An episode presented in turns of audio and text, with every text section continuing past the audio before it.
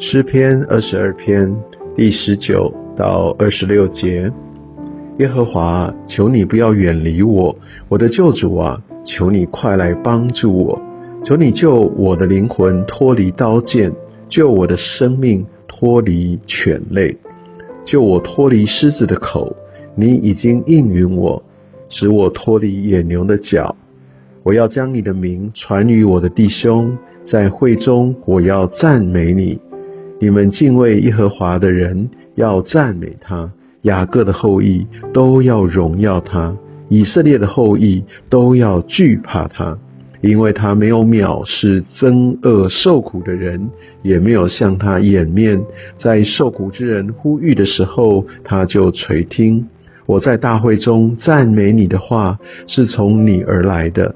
我要在敬畏耶和华的人面前还我的愿。谦卑的人必吃得饱足，寻求耶和华的人必赞美他。愿你们的心永远活着。在这段经文当中，我们可以看到大卫他的呼喊，而在呼喊当中，他所经历到的困苦。他所经历到的攻击并没有离开，可以我们可以看到大卫对于他所信靠的上帝总是充满了信心。他把他的困难，他也毫不保留、毫不掩饰的带到上帝的面前来呼求他。呼求上帝是一个非常重要的态度。当我们来呼求上帝的时候，也代表我们对上帝是信靠的。我们知道，我们可以从他得着帮助。我们不是啊，只是表面上的，或者只是形式上面来做个祷告，而心里面并没有觉得上帝是我唯一的帮助。呼喊、呼求是一个很重要，来进入上帝同在，来来抓住上帝应许的一个途径。我相信上帝也透过我们的呼喊、呼求，来让我们与他建立一个非常亲密的关系。否则，上帝大可以在我们还没开口之前，他直接就来把我们的问题解决了。但是，我们知道，上帝对我们这一生更重要的一个所要带领我们经历的是与他建立一个无比亲密的关系，而透过这些。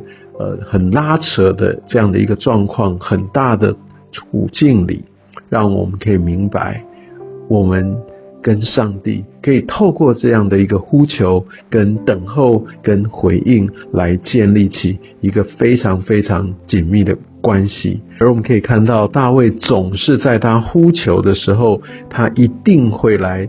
呃，来宣告出上帝的属性，在他认为上帝的恩慈，因为即使他还没有得着一个拯救，但像二十四节他说他没有藐视憎恶受苦的人，也没有向他掩面，他就会垂听，所以他不断的愿意献上他的赞美，而且他敬畏耶和华。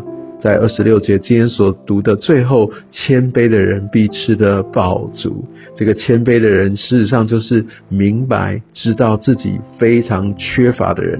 他知道他生命里面的缺乏，唯有上帝才可以赐给他饱足。而且讲到寻求耶和华的人，必定赞美他，因为寻求的人必然要很深刻的经历上帝的同在、上帝的供应。也愿我们在我们有任何的需要，在重担苦难当中，我们愿意来呼求耶和华，呼求我们的上帝，乃至于我们可以真实的与神建立一个美好的关系。亲爱的主，谢谢你，让我们透过呼求，透过我们把我们的心敞开，让我们更明白，我们没有办法失去你，我们没有办法依靠我们自己。保守我的心，能够定睛在你的荣美、你的信实、你的大能、你的慈爱里。